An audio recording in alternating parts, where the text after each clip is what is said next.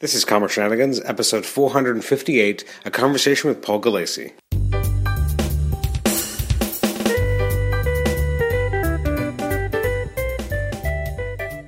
Welcome to the Comic Shenanigans podcast. I'm your host, Adam Chapman, and this is episode 458. It's our conversation with Paul Gulacy.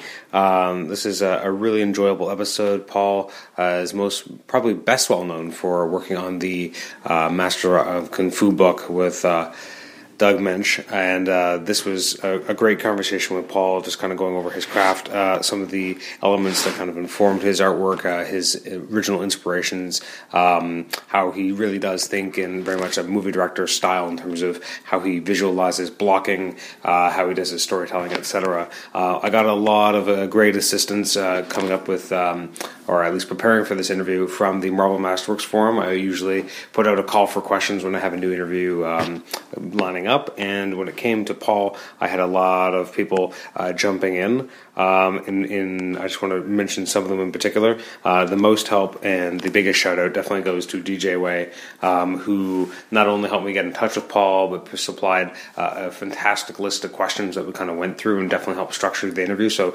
um, David, thank you so much for all of your assistance and help in, in setting this up. It was, you know, I could not have gotten this all together without you, so I really appreciate it. Um, also, uh, I want to thank uh, Noetta Catter, uh, Faust33. Let's see who else submitted some questions.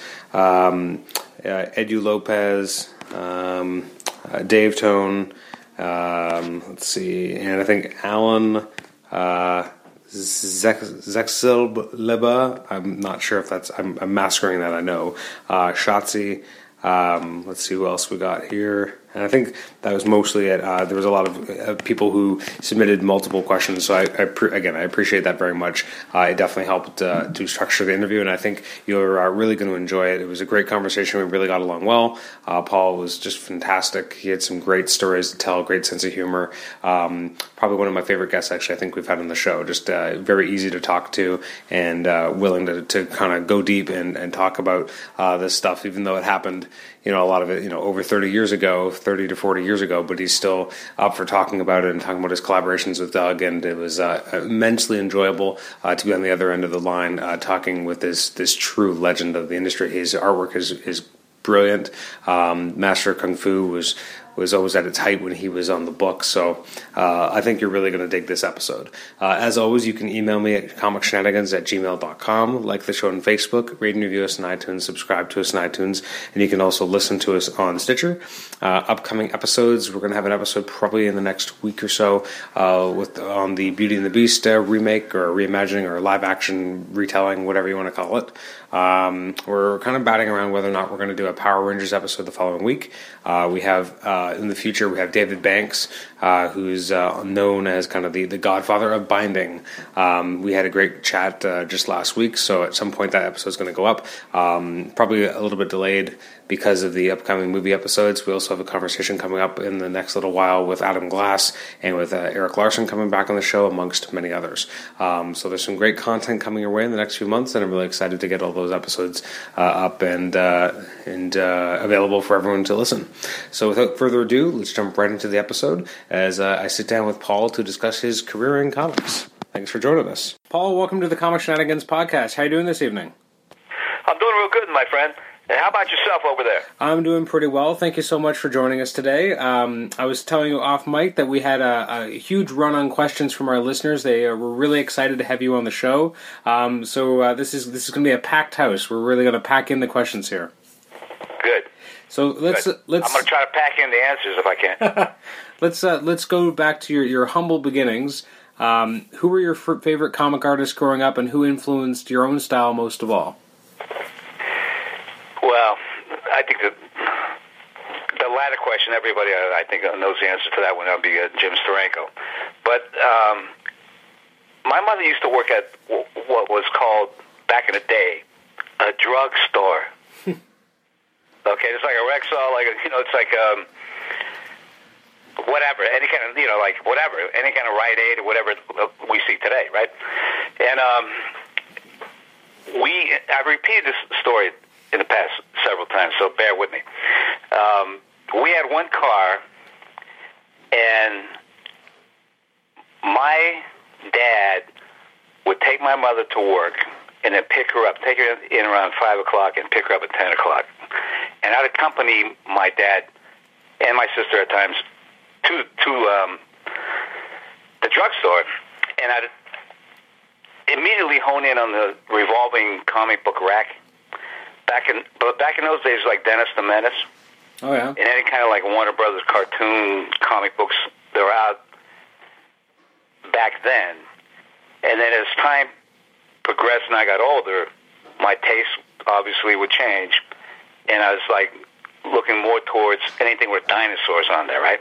and uh, like Turok, um, and then subsequently Gold Key comics, which would cover movies at that time, like gladiator movies and stuff like that, Dino, you know, monster movies, and then it, wa- it wasn't until I spotted Sergeant Rock done by Joe Kubert that I went totally like postal. you know what I'm saying?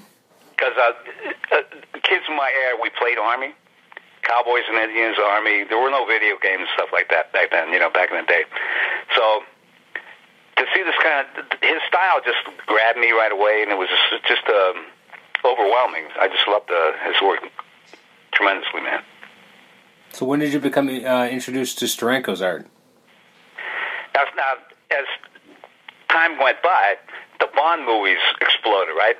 So we're like, uh, my friends and I, we're like early teens, maybe still in a 12 years old, 13, like, you know, somewhere in that, in that uh, age group when um, the first Bond movie uh, came out. And, and let me tell you something, man. When they when that movie did come out, we ran. We didn't walk to the theater. We ran to that theater. so I was like hooked onto into Bond like immediately. So when, so subsequently, when as, as time went by, and I entered the, the comic book field, and they threw this title on me. I mean, I, was ready for that. That's why we we uh, Doug and Doug mentions the same way. His background is similar, so we were ready to. Um, uh, Go down that path, you know, the super spy kind of like motif Mm-hmm. uh, element, you know. So it, it was it was in me uh, very early on. To do to jump way out of sequence, what was it like later on doing James Bond with with Doug? Oh, that was like uh, pie in the sky, man. That was like nuts. I mean, to actually um, to get that character, forget about it. It was crazy. It was a lot of fun, man. Was it a lot of pressure to kind of live up to you know something that had meant so, you know, so by much? that time, I was like really ready for it. Okay. There's, uh, there's no two ways. I had, I had a lot of confidence with that thing, and um, and and I was really truly ready for that thing. When that, when it was laid in my that was like what eighty something, 80, 81, 82, something like that. So I was, you know, I was like, because I started in this business so young. I was like hired at 19, you know, and um, so I was in my early 20, early mid 20s. I went to art, you know, when I was in art school, I went to art. I, I went to art. I went to. I attended the Art Institute of Pittsburgh on a scholarship uh, on a on a comic book that I submitted. You know, the, the students could uh, submit things and, and apply for a scholarship, and uh, and I got. I, I'd saved my parents a lot of dough, and uh, the the the the, uh, the head of the school was a cartoonist himself, an aspiring cartoonist, but he ended up, uh, you know, head of this, this uh, art college. Um, in fact, uh, Andy Warhol was one of the, uh, many, uh, one of the pride of that school back in the day, you know. Um, but I submitted a, a comic book that I drew on notebook paper. I colored with colored pencil. Bert Crane, Secret Agent, a guy I made up, kind of like a secret agent guy. Yep. And uh, and I, I I say my my parents uh, like three K back in the, you know back then. So that was the beginning. So you you were training from a young age to be ready for uh, for James Bond. indeed, indeed.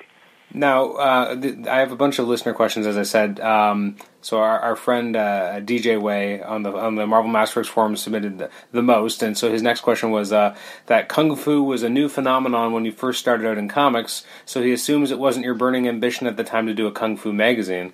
What would have been your ideal assignment when you were first starting out, and what did you think of Master of Kung Fu when it landed in your lap?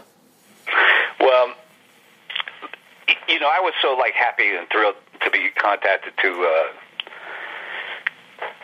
to to uh, have a, a, you know, like Marvel to, to show any interest in me at all. You know, mm-hmm. um, I should probably let's go back in time first, and let me let, let me uh, lay out how I got into this field in the first place. Okay.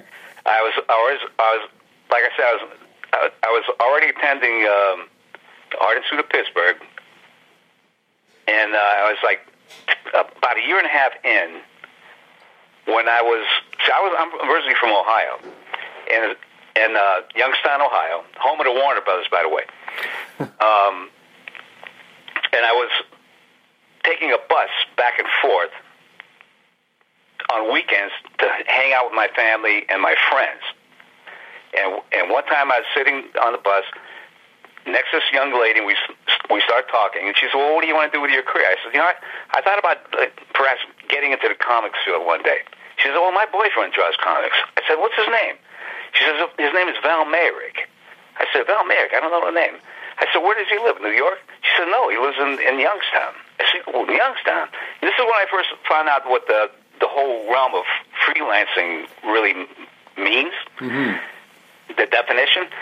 And so she hooked me up with his uh, contact info, and I met uh, Val a week later, and he was uh, I met him at a dojo. He's a, he was a, an instructor. He was a, like a second degree black belt, and um, he told me that, that the guy I want to talk to, if he want if you want to get in, now like I said, Val got like two years in.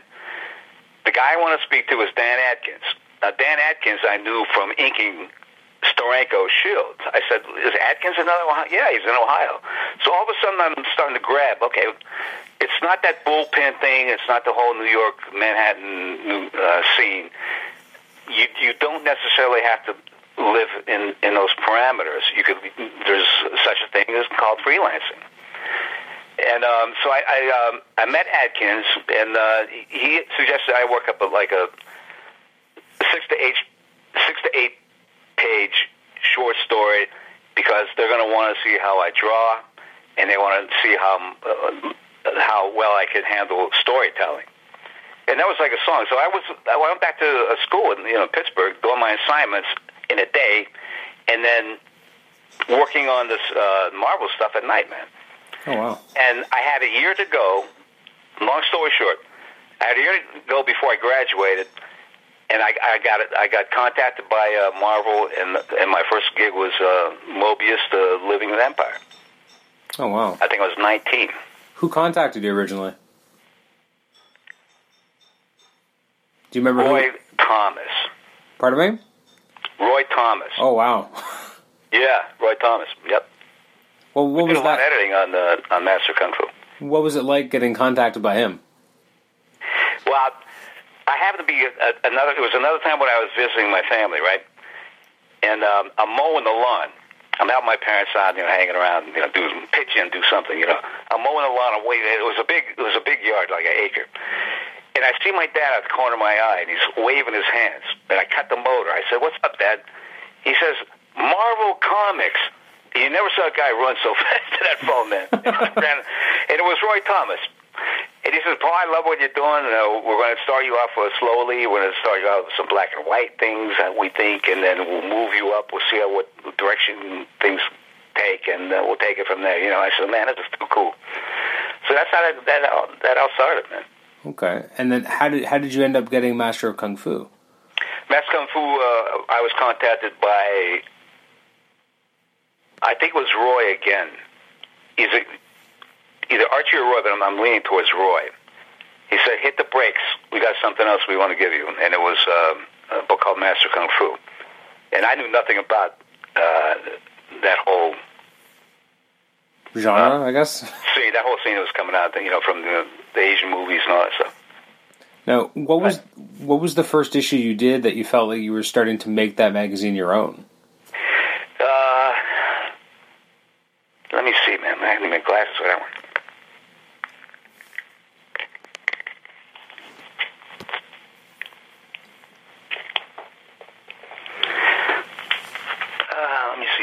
I think we're looking at like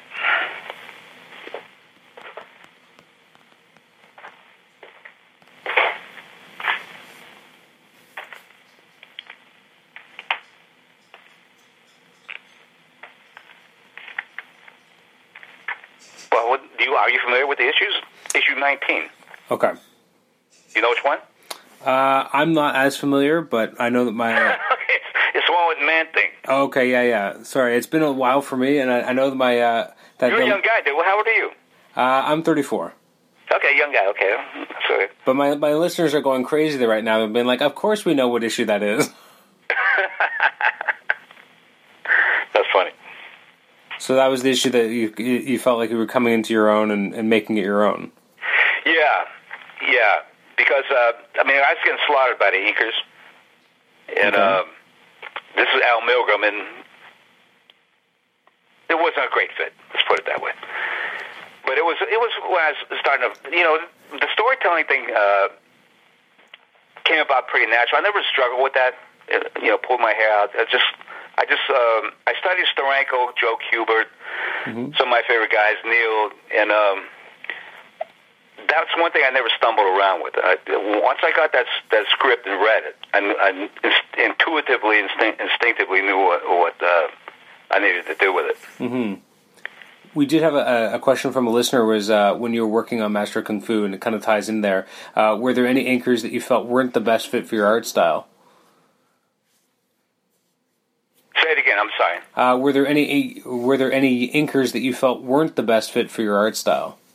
I'm not going to mention names. That's fair. hey, I had to ask. And I Right? don't want to indict anybody at this point. Well, that's fair. They're in nursing homes. I don't know why I'm going to make them, you know, worse, more miserable. Come on. Fair enough. Um, you're, No, just kidding. a- another question from uh, from DJ Way or Al Dave. Milgrom, and he'll admit it. Okay. Al Milgrom. Okay. I think I told him at a party in New York we almost got in a fist fight in the elevator. Oh, really? Yeah, really. What What do you think that this didn't jive with you two? I think we were we were drinking. It was a, it was at uh, I think it was Upstart Studios. That was a, a studio that in Lower Manhattan that on the east side that um, Howard Chaykin had with uh, Val Mayerik, Starlin was in there, Walt Simonson. And once in a while they throw a big party down there, and I, you know, I I I made some wisecracks like I always do when I'm a little tipsy, you know.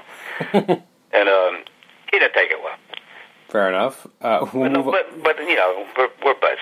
okay. Well, we'll move on from Al for now. Um, Yeah, yeah, yeah. uh, now, another question from a listener. Your uh, your fight scenes were unique and a clear departure from the slam bam slugfest perpetuated by people like Jack Kirby. Your fights had a kind of lyricism and an almost ballet like quality to them. Do you agree with this description? And how deliberate was your break with comics tradition? Well, I'll tell you how that came about. Because, frankly, I had to really do my homework on, on this stuff. And what I decided to do, this was right at the beginning. I, I remember when I was attending art school, uh, there was a movie that, that was called Five Fingers of Death. And I think that was the first overseas martial arts picture ever to ent- enter uh, America, right? And um, everybody's like talking about all these because back in the days, a lot of hippies, and they go, "Man, you gotta see this dude," and you know, what do you see? This is freaky dude. And um, and as a result, due to popular popularity of that, there was a more influx. And I, I recall uh, going to the, a drive-in theater, and I, I said, "You know what, man? Here's what I'm going to do this time. I'm going to take a tape recorder with me, and every time there was a fight scene, I hit, I press the on button, and then the next day when I went back home, I'd play it, and I'd hear this, hi, hi, and I, I totally recalled what scene that was.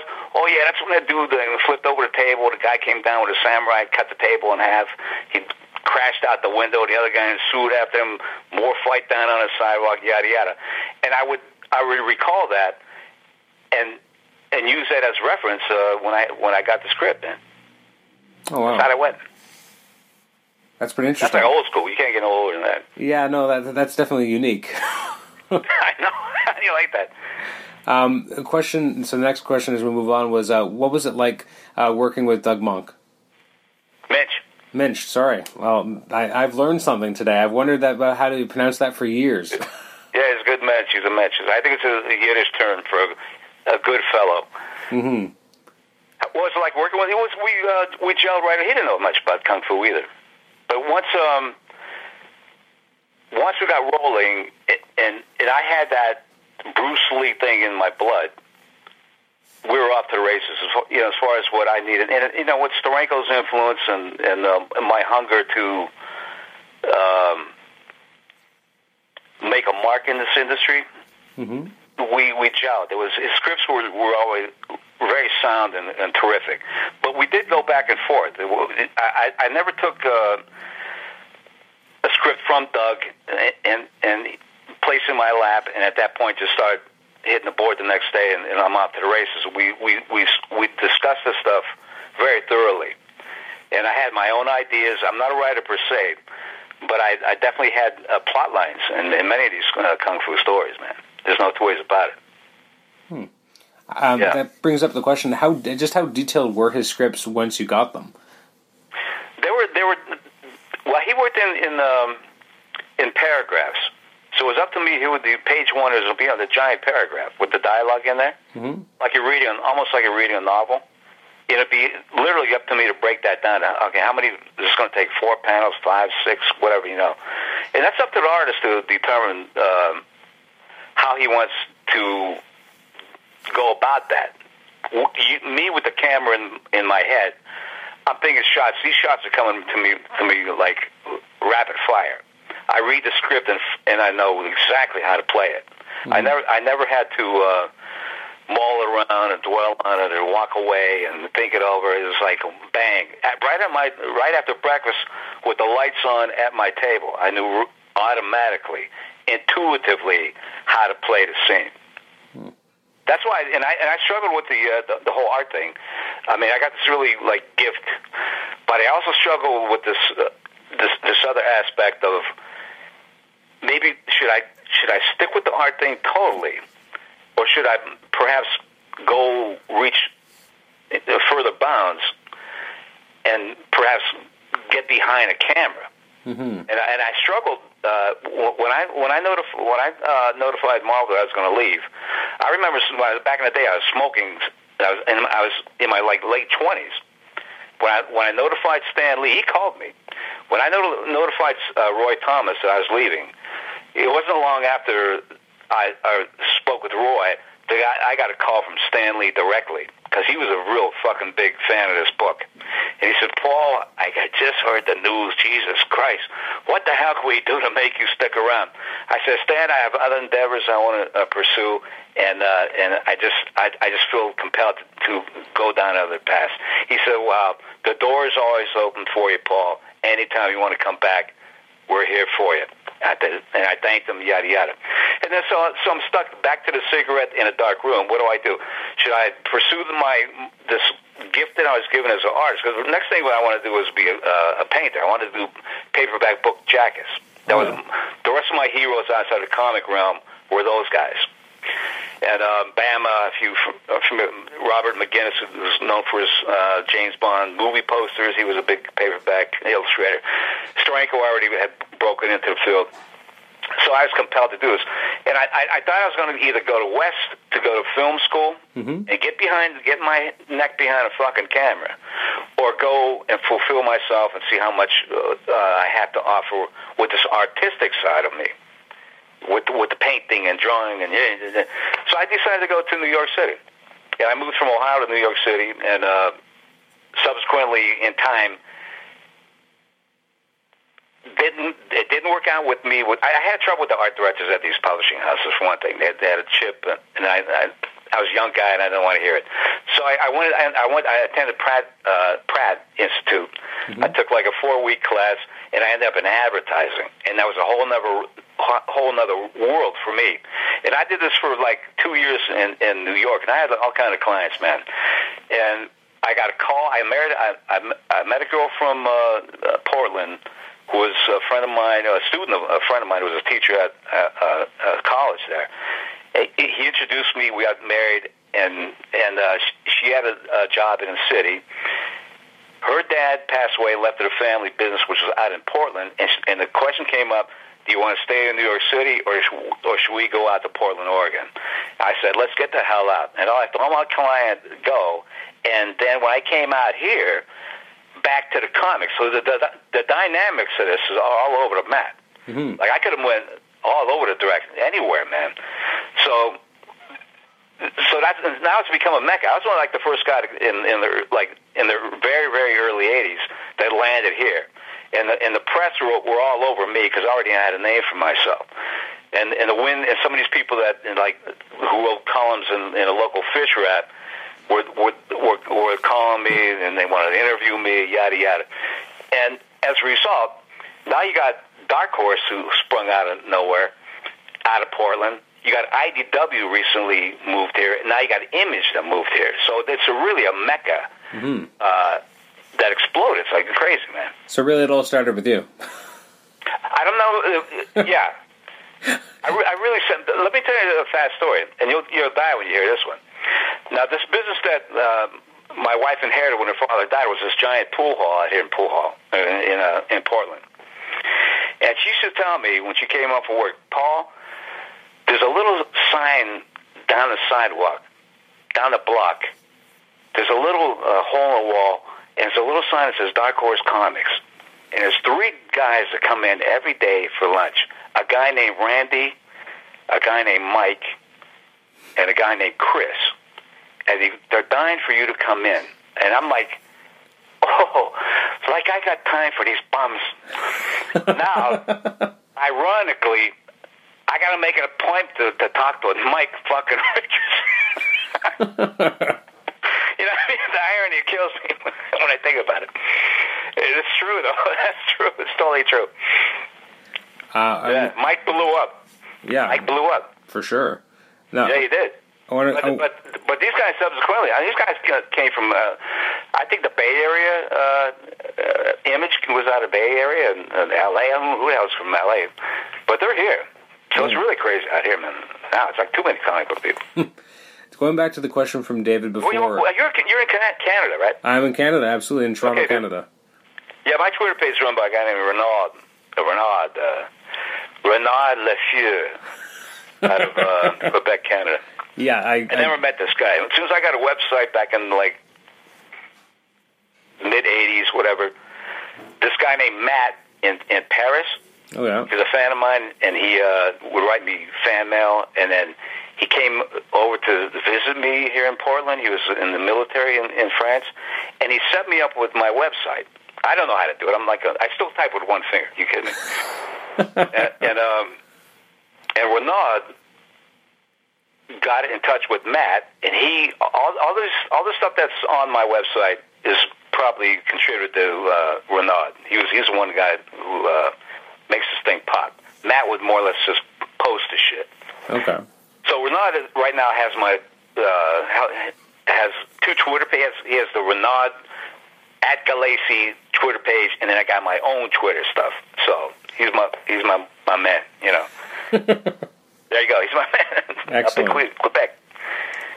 Now, if we jump back um, to when the questions about uh, Doug's scripts, uh, one of the specific questions was that uh, some of your comics together were meticulously staged. Examples being the opening sequences in issue 29, The Crystal Connection, uh, and in issue 38, the, uh, the Cat, and some of the carefully choreographed fight sequences like number 30 against Razor Fist and number 39 against the Cat. Was that all you, or did, and how did you go about blocking out the scenes?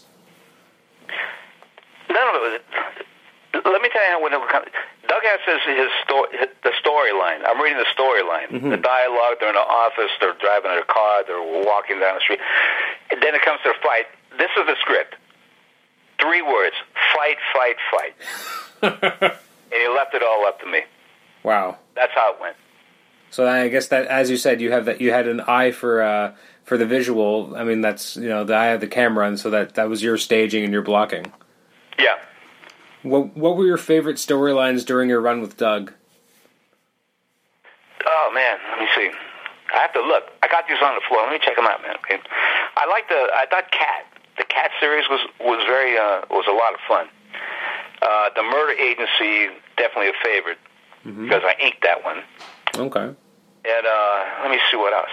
Did you? The did finale, you... I was disappointed. I, I really wanted to put more into that into that last issue than what we ended up with.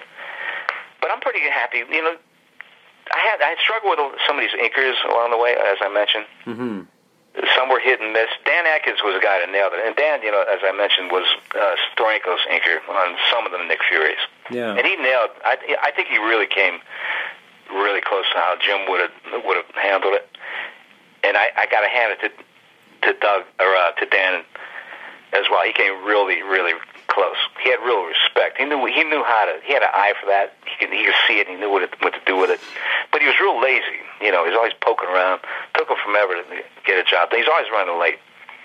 Is that? And, is and that I was running late. So it, some of the stuff. So that's why this stuff might have looked a lot better if we had more time. Hmm. But this is you know when you got to when you're 19, 20, whatever, and, and uh, hired by this big outfit, and you got a, a gun to your head with with a deadline, you you have to jump. That's that that divides uh, the amateur from the pro. Either you're in it to to uh, show that you can handle this kind of uh, task, or you can't. yeah. So there's a lot of guys that drive. I mean, I've been I've, t- I've attended thousands of cons, man, and all these guys break out their portfolios and they could draw like hell. But but can you draw? Can you break this stuff down into a story with a deadline on your head? You got two and a half weeks or whatever to get this done, or three, whatever whatever it is, you know. Can you handle that? And that's where I, that's where the, it separates the men from the boys, kind of thing, to use an uh, an old you know vintage term. Yeah. But it's true. No. I, Either you're able to handle this or you can't. So some guys flame out, they burn out, they can't handle it, you know, whatever. Some guys start out as writers and end up, artists and end up being writers. yeah. They they can't they can't deal with it. What? Uh, what? Why did Dan stop inking you with issue thirty nine? Um, I don't know.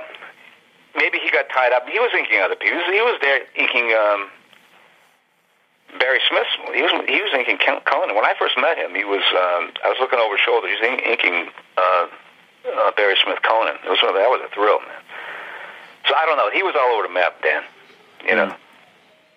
What were your? Um, what do you think was? I mean, so we asked about your fav- favorite storylines. What do you think was some of your best work on uh, on Master of Kung Fu? Well, you want to go by um, the book numbers? Uh, yeah. The, Okay, it's 29. That would be um, the Crystal Connection. I thought that was a great story, man. mm, Very good story. I liked um, that one. I thought the Shockwave character was pretty pretty tight. That was a pretty good character that Doug and I created. Um, I like the series. I really like that series where we brought in this character called Larner, okay. and I I base his appearance and his his uh, body movement and yada yada on Brando because I was a big Marlon Brando fan. back okay. then. And um, so that was important to me. And let me see what else. I mentioned issue 38, Cat, of course. hmm I liked uh, Snowbuster. That was a good issue. it was Dan on the inks on that one. That's right. And I'm doing some kind of like Steranko kind of things in that. I liked um, issue 49. You're familiar with that one? That's with uh, Shaka Kharn. Oh yeah. That freaky dude with, you know, with the big swords. You know. Now, let me see what else, man. This one way back in the early 70s. Wow. yeah, we're really going way back in the way back machine. Yeah, you ain't lying, man. I remember this. I remember doing this stuff in, at my parents' house in the attic. It converted into like a bedroom, Oh, a wow. studio. And I I would die if anybody found out that I was working for Marvel. You know, living with mom and dad. That is funny. Yeah. Um, what? Um, who do you, who do you think was your favorite? I, I, you don't have to tell about the you know the inkers you weren't as big a fan of, but who was your favorite inker on your work when you were working on Master of Kung Fu? Who do you think just made your work pop the most? Oh, it had to be Dan. It was Dan. Yeah. Well, what about when you got to ink yourself? Sorry. I said, what about when you got to ink yourself? Yeah. Well, when I had when I inked it, that's why I that was I was thrilled because they could finally see what what I was trying to do the whole time, what the pencils looked like. This time with ink on it. hmm Yeah. So that was really important. I tell you, before I walked away from this, from that at that time on that on that series. I want to make sure that was clear. I mean, I'm glad I was able to do that because it's it's very it's, it's disheartening. It's very frustrating when you put a lot of work into uh, you draw your ass off. You know, put all this work in, into these intricate lines and detail, and then somebody walks over it. I mean, that's you can, that's it's heartbreaking. it's crushing. Mm, For sure. It really is because you want because you want. It's not just about us. It's about you want to appease those fans out there. You want to make you want to entertain these people. Absolutely.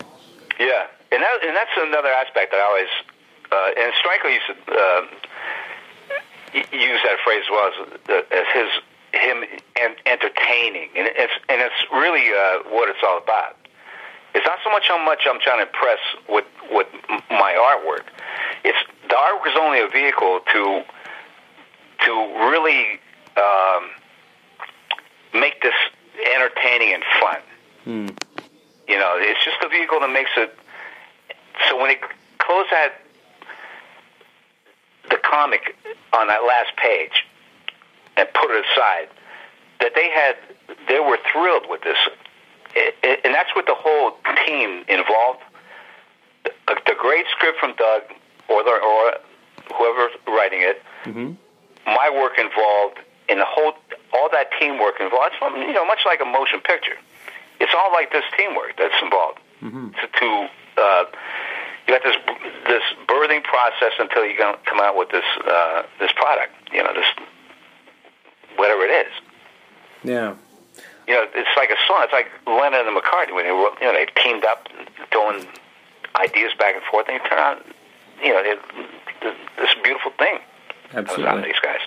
When you were working on on Master Kung Fu, who were your favorites of the large cast of characters? Well, of course, Larner, the Brando character. Um, Leiko Wu was important. Who was she based on? She was based on. Let me think where I got where I saw her. She was based on anybody who was a, a pretty Asian girl back in those days Okay. because you didn't see them around. Hmm.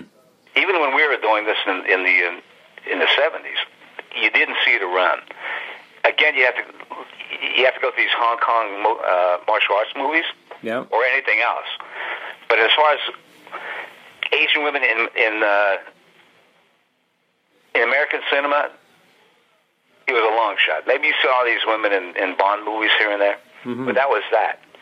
So we to make a uh, to develop a character and make a character like this blossom like Leiko, I thought that was real important at that time, Yeah. and it was another milestone. I think it was another milestone that that, uh, that we played with, you know, the, the ethnic thing. Um, this this comes from a listener, so don't don't get mad at me if you're if you don't like some parts of the question. he says um, you were very good at likenesses, so it always surprised him that Clive Reston was meant to be modeled on Sean Connery. To them, your rendition was only vaguely reminiscent of Connery, and someone suggested that Reston was actually your conception of a Sherlock Holmesian character crossed with Connery, which makes some kind of sense. What's the story? Uh, it's absolutely true. He nailed it. Yeah, that, that's Yeah, it's a combination of both. interesting. Yeah. In What- fact, I had him posing in these early issues. He was posing with the pipe and so forth. We dropped the pipe after a while. Yeah, w- with a long trench coat. Uh, You look like an English kind of guy, you know. but um, but I definitely had uh, uh, Connery in, in there. What Sure. kind of led you to kind of mix those two, you know, kind of archetypes together? It was kind of like mo- more or less uh, following suit with Doug. I didn't want to stray too far, you know. I want to keep it kind of like where he saw things, and uh, and not go too too wild with the Hollywood thing, you know. Okay. Um, you inherited Blackjack, so his appearance was already established when you took over. But while rereading your self-inked number 40 featuring Clive and Larson, all of a sudden this uh, listener thought, my goodness, Blackjack is Gene Hackman. Other fans... Other fans have Oh, sugge- Gene Hackman. Other fans have suggested your rendition at the time was inspired by Christopher Lee. What say you? No, no, no, wrong on both counts. Who was it supposed to be? He was he was totally made up. Or There was Jack, no, uh, Blackjack was Blackjack.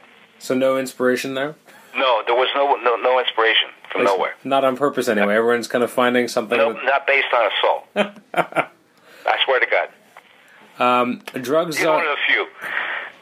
Okay. Uh, drug czar Carlton Vel- uh, Velcro was such a fully realized character with his histrionic gestures and mannerisms. Was he based on anyone in particular? No. That just sprang from you. Nope. Beg your pardon? I said that that was a, a fully uh, original creation. Yeah, totally. Totally. Just from uh, reading Doug's script, I kind of like. This is how I uh, perceive this guy to be. Okay. Uh, he's the same. Uh, this is David again saying uh, David Niven and Marlon Brando and even Jim Steranko were thrown in the mix, and so was allegedly Robert Morley. Did you incorporate any other real life people in Master of Kung Fu who the fans didn't pick up on? Oh man, I gotta look. man, I gotta That'd be- issues. That'd be its own Well, interview, Marlene right? Dietrich was in there. How about her? Okay. Um, um, um, um, yeah, Brando. I don't know. That's, I have to go through all. And I have to rifle through all these books. It would take forever. That'd be its own interview. him and um, yeah, definitely, definitely Bruce. You know, there was a, a, a traveling uh, Bruce Lee exhibit going from L.A. and This is a couple years ago in Portland here. Um, it was a traveling Bruce Lee art exhibit from L.A.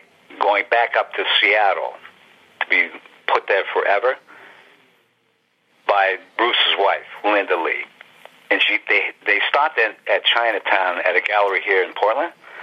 And I said to Nancy, my wife, I said, look, whatever we do, honey, I got to meet this woman. So we went to this gallery, very crowded, people having a good time, entertainment, music. There's a band, and, know, drinking. There's a multi-leveled uh, scenario, and um, and I spotted her, and I said, I got to make my way over there, Nancy. Be patient. And finally did, and I said, I introduced myself. I said, I used to, I used to do a comic book called Master Kung Fu, and the character of that book was very reminiscent of Bruce. And I want to ask you a question, which which uh, has been sticking with me for a very long time. There was a rumor going around that you had phoned Stanley and told him to knock it off. Is that true? She said no. I didn't.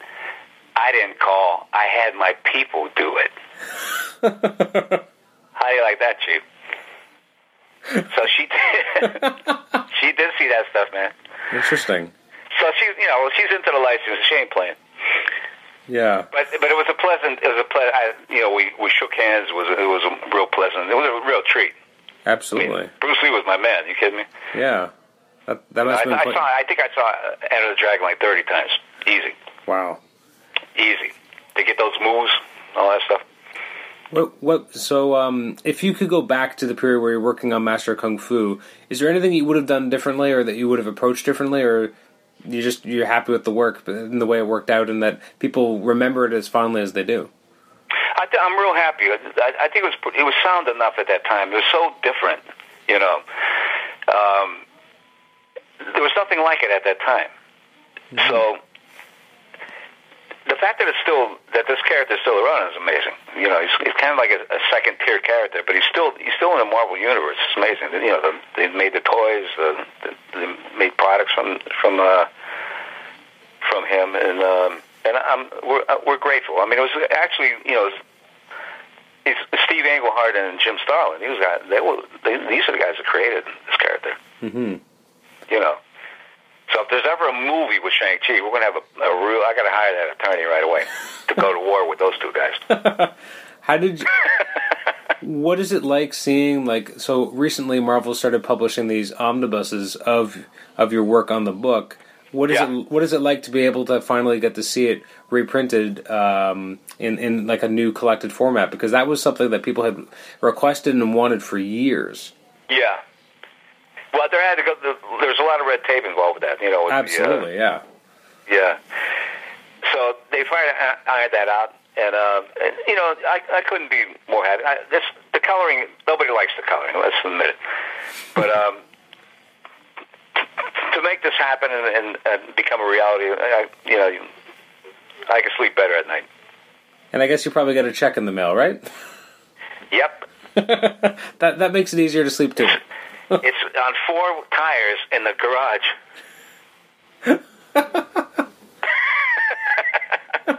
just kidding, just kidding. Um, did you follow the magazine after you left? I looked at it I, when I when I dro- drop into a comic book shop. But I was I was taken up. I went another round. You know, was, like you said, you know, Bond. I, you know, who needs uh, these characters on when I'm actually working on 007, mm-hmm. that character. That, back then, that's how I felt about it. Man, finally, I got the real guy. Yeah, you know? sure. So I made sure that I, I I really nailed that one. You know, and Doug, you know, he's a big Bond, you know, Fleming guy. So it was it was uh, a real treat, a real treat. In fact, I just did a massive interview with uh, with with this outfit that has. Um, I think they have the, the Bond license out of London, and uh, that should be coming out online pretty soon, man. So that was a kick. Yeah. What was it about? What is it about you and Doug that works so well? Like, why do you guys seem to to gel so well together as a creative team?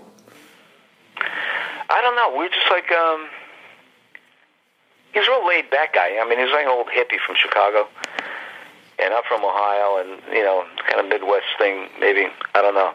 I just I just appreciate his his friendship. You know, I used to um, visit him when I lived in in the city, or even when I lived in Ohio, and, and subsequently moved in. Uh, actually lived in New Jersey. Um, he was in um, northeast Pennsylvania, out in the country, beautiful home, you know that he and his wife had, and he's just a real uh, bosom buddy, he's an old friend, man. Yeah. We go way back. We were, we were we started out in our twenties, and you know here we are getting older, and uh, that friendship never um, it never stopped being a wonderful thing, man. It's good. We're my tight, really close friends. Look, looking back, what do you owe to Master of Kung Fu, and is it your favorite project that you worked on? Yeah, I, I would say in that in that time of my life, it was uh, real important. It was my a favorite and very important. So, I would say. Um, that this character probably is um, the most important thing that, that I um, share in the industry. Mm-hmm. But but I tell you what's right on the on the tail of Shang Chi would have to be Batman. Absolutely, and that's working with Doug again. I mean, we did things with Batman. Uh, nobody did. No, absolutely. We did. We conceived of how they developed the bat. Nobody did this the bat signal. We we we uh, conceived of how he developed the Batmobile. It was never done. It, it just it just popped up. It's there. Yeah. But how he came about and he decided to, to do this? All right, you can swing around the buildings, but you need you might need some wheels. And so we had him fucking working on this fucking thing. I'm drawing I'm drawing him working on it like a mechanic developing this damn Batmobile. And we show, show you turn the page, and here comes a down shot of this thing coming out of the Batcave right at you with the headlights on. And that was, that's real important in, in a feather in, in, in Doug and I's cap. No two ways about it. Mm-hmm. No two ways about it. Right up there with Shang-Chi. Okay. Is there and any... a bad signal. Yeah. Is there any character... You hit the switch, but how did it start? What made him want to do this? You know? and we showed how Gordon went on that on on the roof on, with that light and and put and patched on this thing that's shaped like a bat, hit the switch, and it looked like became a bat signal up there, man, on a cloud. Is there any character? Nobody else conceived that. They, no. It's kind of remarkable that he did. That no one had gone. I'm going, Doug. You sure? You sure nobody didn't thought of this? Paul, Believe me, nobody ever conceived of how the hell Gordon went about this. There's no history of this. I said, dude, this is too much. Let's do it. That's wild. Yeah, it's crazy.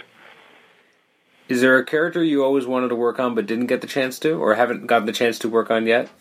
No. Nope. I, I think I covered it. Okay. How did yep. you How did you end up working on Batman Catwoman?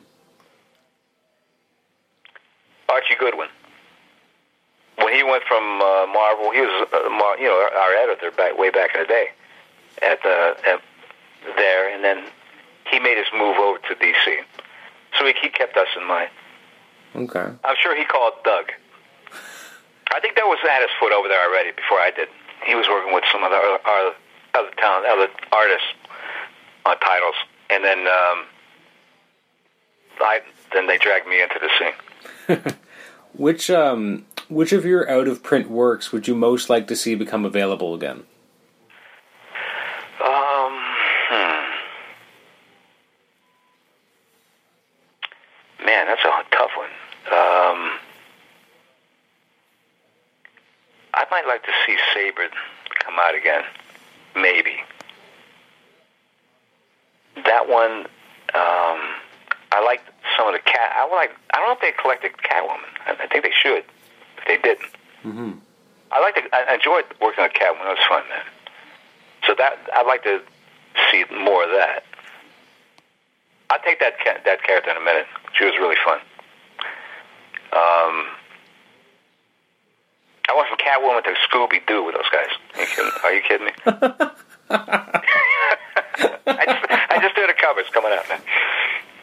Uh, if you had the option, which of your series would you like to go back and redo? Man, boy, that's a tough one. Or you could say, of course, think- none of them. You know, they're all it is, perfect. It is what it is. you have to almost like take it on the chin. Yeah. and that's how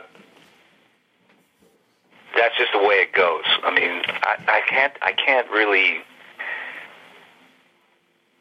you know what when you when you when you ask a question like that, it's like okay, starting where with the colorist, with the inker, with, Mm. you know, you got to go all the way down the line. True. You know, you just can't say this. This might have worked better if this individual was. I had this person on instead of that one. You know what I mean? Mm. So it's real, it gets into these intricacies that's confusing and muddled, and so I- it's hard make sense any of that. Uh, So I, I, it is what it is. You know, it's like uh anybody plays uh, ball. You know, you win games, you lose them. If I only would have, if I only would have worn these those Nikes, the other Nikes that day, I could more. You know, and you know, it's like whatever. Get over it.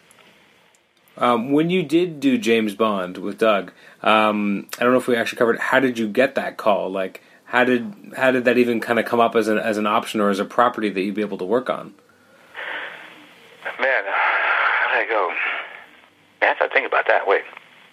Like, did someone know how much you like Bond? Like, or like, did they know that this was something that was in your wheelhouse that you've been, you know, Yeah. preparing forever to be able to illustrate? Or like, how did this? Yeah, yeah, out? yeah. Well, it was that. That was Mike Richardson in that case. That's right. Yeah, yeah. he would be the one. He was the one who uh, thought we were the team for Bond. Now, uh, with Bond, did Doug get kind of attached first, or did you get attached first? Like, who brought the other one with them? I, you know, I can't remember. We, we need to call Doug. All right, I'll, I'll move on to another question. Okay, because I'm trying. I'm really uh, disappointed about that that Bond question, man. Yeah. Like that, I'm looking through my my It's funny because I'm, files right now, trying to figure that out. okay. Well, you can you can think of it, and I can always cut and paste it, put it back in where it needs to be. Uh, All right, yeah, When I do editing. Um, Good. wh- what was it like working with Don McGregor on Sabre and at Warren? Okay, let's start with Sabre, then we'll move over to Warren. Sure, I mean, that's a that's a weird combo right there. Um, that that came from a listener. okay, this is this is again where I had notified that I was leaving Master Kung Fu. I, I contacted after the phone call with Stan, and I left my apartment in Ohio, and my sister got married, and she moved out of the house, and I took her bedroom and I converted it into a studio. So I was going to work up um, some. th- This is what I was wanted. Want, my, my my next uh, goal was to become a, a paperback book cover artist, right? So I wanted to, uh, you know, work on my painting skills. So that's that's how that came about. Now, now in the meantime, I got contacted by Don McGregor, and Don says, "Are you around to do a job?" I said, "What do you got?" He said, "I got two guys, Jan Dean Mullaney, two brothers out of Staten Island, and they're going to publish this book, and it's called Sabre.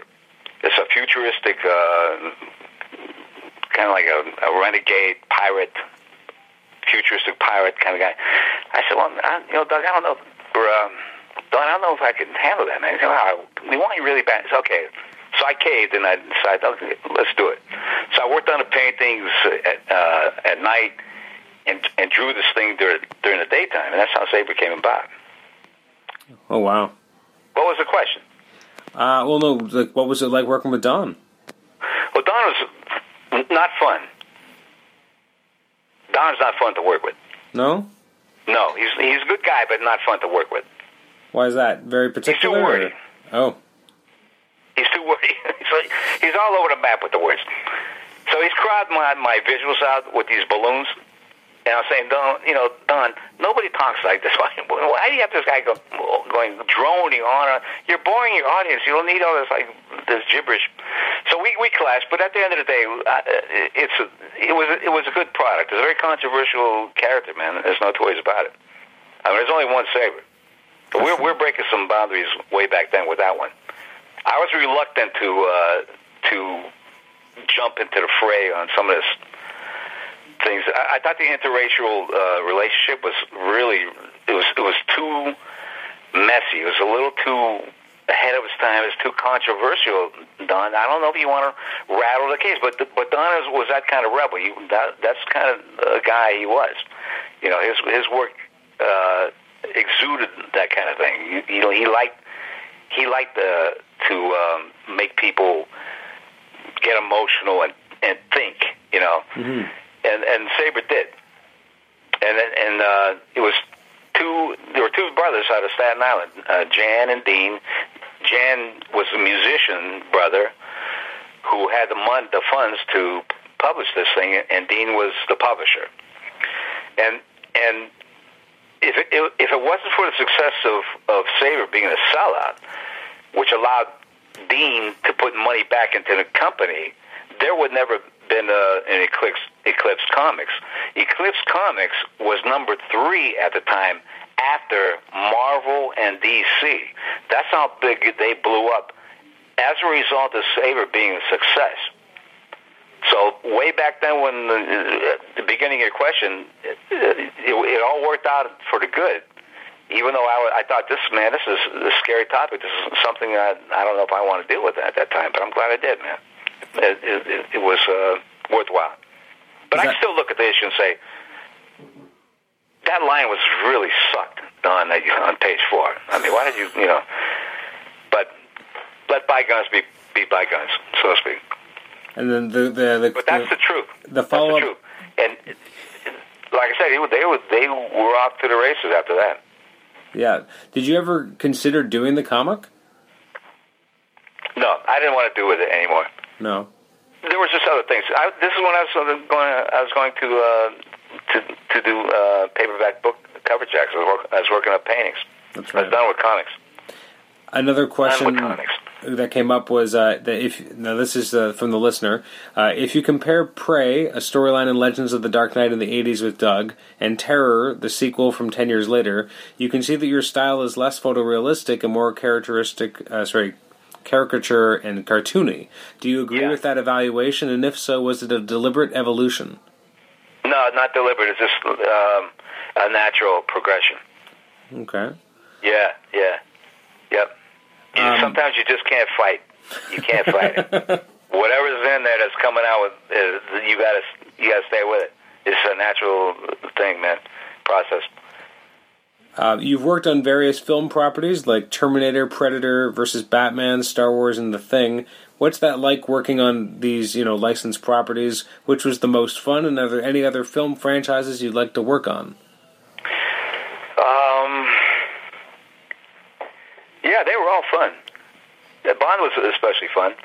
But right now, I just got contacted by um, a friend of mine who's a director, uh, and he's uh, he's directing Escape Plan Two with uh, Sylvester Stallone, and I'm doing storyboards for them right now Oh wow! on that for that film. So it's a real nice, fun gig, man. What's that like being able to kind of do storyboards? I mean, it's it's it's similar to comics, yet very different at the same time. Yeah. Well, when I went into advertising in New York, um, it was like uh, it was like you, it just came so natural, it was so fun. It was like nothing to it. You know, once you got that uh, that ability, and it, it flourishes, and uh, and it's a part of you, and you're you can express express visually in in that format. That's it's it's um it's very exciting. It's fun fun thing to do. A lot of guys can't do it. You got to have that kind of like that camera in your head, Mm-hmm. and um, a lot of guys, a lot of people could draw, but a lot of people can't draw s- sequential storytelling, and that's what blocks them from entering the field. And that's what makes I think comic book artists very unique in that in that regard. Mm-hmm. You got to have that that both of those talents. Not and and plus the, you know with a time clock uh, over your head. So there's so there there definitely is a, a certain kind of um, there's a criteria and there's a certain kind of um, makeup to uh, these people who enter this field and do the, create these things, man. You, you have to have uh, you have to juggle a variety of abilities to make this stuff happen. Mm-hmm. It's a unique it's a unique uh, field. What do you prefer, standalone illustration like covers, or the se- sequential storytelling? Sequential. Yeah. Even though I've been doing a lot of like um, non-sequential things, uh, it's in it's in your blood, so it's really a, uh, something that I got to let out every once in a while. I got to tell a story. like, you have to have that story. You just can't, you just can't say, "Hey, I want to do uh, sequential storytelling." It's it's got to be mo- motivating. You know, I have to have something that's I can bite into. And it can't be something that's repetitive that I've done before. It's got to be something fresh, and that's that's tough because I got a lot of product through the years out there. You know, I mean, thousands of pages. No, There's got to be something. That's why I'm not like um, I make money in a, in a, in other ways without doing comics right now. But uh, once once I have that, and if it was offered to me, it has to be something that's right up my alley. Otherwise, I'm not going to be interested in it. Probably, it's got to have that special it, you know, factor Mm-hmm. with the character. I mean, I, I can't. There's no character uh, offhand anywhere that I could think of that I would be interested at this point in doing. Nothing. None. They always. I'm always asked out of cons and fans. Don't you want to do Captain America? Not really. You know, not really. Not. No. I don't want to do Captain America. It has to be something very unique and that I can wrap. You know, like I say, really like put my claws in there. You know, Mm-hmm. it'll What- come about. I don't know. I would do Batman. Okay. I would do. If they said, "Paul, we want you on Batman," I'm, I'm there. Uh, I'm there for that. Even though I did a lot of pages of Batman, I wouldn't mind doing it. Could Take another shot. 'Cause I know if I worked with the writer, we could come up with something good, especially Doug. well, yeah. But I liked Ed Brubaker. He was fun on Catwoman. He was a great writer, man. Fun. He had that humorous aspect. Mm-hmm. A lot of guys can't. Uh, a lot of writers can't write humor. I don't know what it is with guys. I, I think it's unique to the comic book field, as opposed to maybe film or whatever. But there's something about comic book writers. They lack this a, a comedic uh, ability of some kind. Uh, Do you find that too, man? You got to. You have to have that. You, Yeah. you can't be stoic all the way through uh, when you read these things. They could be very exciting, but there's something that you have to break away. And I, think humor is really an important aspect of It can be difficult to do, though. I mean, it's thing, the whole circular thing become a in, a, in what it's supposed to be. You follow me? Oh, absolutely. I think you're right. I think um, something about humor is so much like it's it's almost like it's easier to develop like drama, but there's something about something that has a sense of humor to it or a lightness to it that people can still connect with. Is just it's a more delicate balance, I guess, and it's a lot Yeah. more precious in order to to kind of get it right. Absolutely. You saw it in the Bond movies. You, you see it in the um, Spielberg movies. Indiana Jones. These throwaway bits and these lines and these visuals are really important to make that, these things work. You have to have that in there. Yeah. No. Stuff in, in, as well. Now, question. So you fully painted eight issues of six of Sirius. Uh, were you happy with the results? How time time consuming was it? And you never did painting comics again after that. Why? I didn't paint. It was done with markers. Oh, really? Yeah, and I learned I learned the, the wheel the markers from my days uh, in in advertising in New York. Oh wow. And I still do all my commissions. I just did uh, just, uh, mailed off a shank sheet to a guy. I think he's Canadian too. Yeah, in markers, I could paint with and the and the uh, through um, I don't know what it is with the. I guess uh, with the uh, the development of how the the the ink the, the technology today Mm-hmm. From back in the day is uh, these things is they're remarkable. You could literally, if you know how to paint and you use markers, you could you could paint with markers. It's it's amazing like that. So it's really I have a lot of fun. They dry real quickly, and uh, you know they they're vibrant and they're they're wonderful, man. Wow. They're very expensive as well. That's very different. I mean, technology has taken these things really, really to the moon. They really, I'm, I, I couldn't be more happy, man. I, I, I do like one commission after another. I don't paint anymore. I do, I, I'll paint with markers, and I'll give you something that looks like a painting wow. because I learned how to use these damn things. You know, so we'll talk about your next commission, my friend. yeah. I'll lace you up, brother.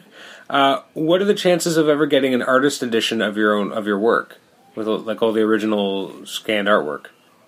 The original scanned artwork. What do you mean? Well, sorry, have you ever seen uh, IDW's artist editions? I heard of them. I don't know if I saw describe them. Oof, I am not the right person to describe them. Um, um, uh, I'm at a loss to even describe them at this moment. It's, it's basically, I think they take originals, like they take the original boards and then they scan them uh, in color, but it looks like you got the original black and white pencils. Um, Yeah. And it's reprinting all the original artwork uh, in kind of an oversized, large format, um, so you can kind of see all the intricacies of the original pencils. Um, would you ever do? Do you think that what are the chances of ever getting one of those of your work? Maybe I don't know because I, you know, one number one, I don't do any tight pencils ever, ever. There's like three drawings that are tight in my whole life in pencil. I just don't do it. I don't do it. And one was uh, a shot of me. I'll have to send it to you. You'll die. Is when I went to the Louvre as an art student, and, I'm, and I'm standing in front of the, the Mona Lisa. I got long hair back in the day, back in the '70s, right? and it, it's a, a back shot of me, and I got the wrinkles on this jacket I'm wearing, my my jeans, and I got my my hand to my chin. It's a back.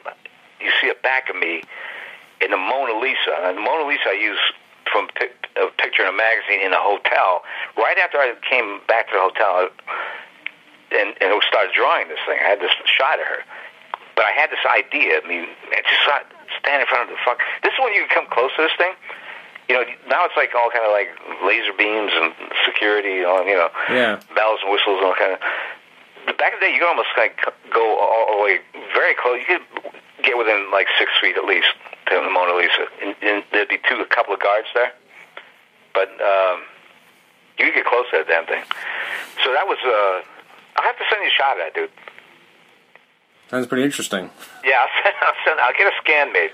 I have to do it anyhow. It's, it's something uh, that I, I was intended to do in case there's like another or another book around the corner.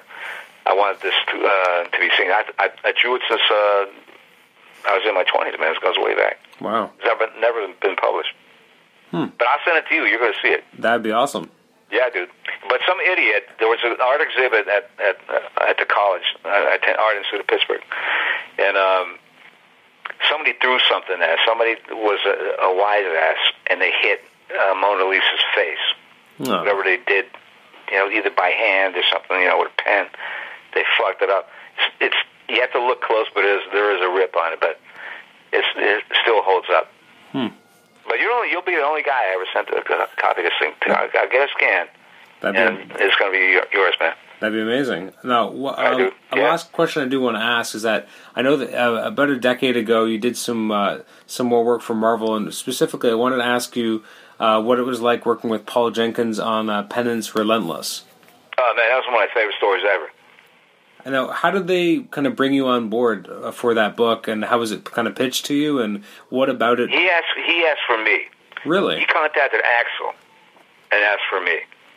Wow. Axel contacted me. Are you around to do this thing? I said, totally. Yep.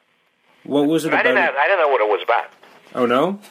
No, I had a general idea, but I, I really didn't. know. It was very vague. But once I got that script, man, I was off to the races with that thing. That uh, really, that was that was really like it was powerful, man. I mean, this kid, you know, this tormented kid. But I do remember um, um, Mike. What's that? What, Deodato? Yep. Who I remember his him working on. I, I remember those issues that he worked on. Seeing those, I think I actually bought a, a couple of those those issues. So I, I do know from the from that where this character came from. So when I when that was handed to me, you know, I was off the races with that thing. It was because of the storyline. The storyline was just fantastic. I thought it was great. Well, it's interesting reading it as well because I mean, you can kind of tell that um, you, are kind of picking up from the visual cues that Deodato had set up in the, his Thunderbolts book because your rendition of Norman Osborn is Tommy Lee Jones, just like his was. yeah, that's very true. No, I, have always really enjoyed that book. So yeah, I was just curious, you know, how you kind of came to, to do it. And it is a, a, powerful story. A lot of people don't like the character of Penance, but I always thought that was kind of the best thing that was ever done with that iteration of the character. Yeah, there was like um, redemption. Mm-hmm. There was, which was important. A lot of writers can't nail that. I don't know. They're, they're all over the map. You know, there's, it's hard to. Uh, well, I don't even want to go with that. Don't, don't get me started. Fair enough. Uh, yeah, yeah. Another time. Before, Another time. Before we close off, so who who did it first? Now that you've had a little bit of time to rack your brain, who brought who onto James Bond? Was it you or Doug? Who came first? No, that was Doug. You, in Doug's department. Yeah. Doug got got the word. Doug call, contacted me and, and with the good news. Okay. Yeah, but it was Glidrose apparently. I think back in it, who who had the, who had the uh, the rights. Okay. And still does. Interesting. Yeah, but I tell you what, you should uh, contact Doug sometime. If you ever want to, if you need his phone number, I can give it to you. Okay. Actually, you know, I uh, he actually we've been in contact. Um, I know. Are you going to interview him shortly? I'm I, am i am going to try. The problem is that he gave me kind of a, a time times I can give him a call, and unfortunately, my day job kind of gets in the way. Uh, yeah. So I kind of have to wait for a day when my day job uh, gives me a day off, so that I can actually contact him. So it might be a right. little while, but um, that is the plan. You're in the, t- the, same time zone, though, right? Yeah, we're both Eastern, but uh, he, yeah, yeah. he told me to call between, between I think like one and four or something, and I just happened to be working in my day job at that point. Gotcha. But uh, the the plan is at some point I would uh, I really hope to have him on the show so I can uh, talk to him as well. There you go. We just did a podcast um, on Slash Maraud. Okay, I didn't know that. a couple weeks ago from, from Canadian, another Canadian crew. Wow, I, I, it was a live thing. Oh wow, live yeah. live is a whole other beast. Dude, I, this thing tonight with me, forget about it. I have to edit the shit out of that. No, no, this this was good. This was solid. Thank you so much. I really appreciate your time. Yeah, same here. It's been a pleasure, man. All right, you have a good evening. You as well. Take care of yourself. All right. Bye-bye. Bye.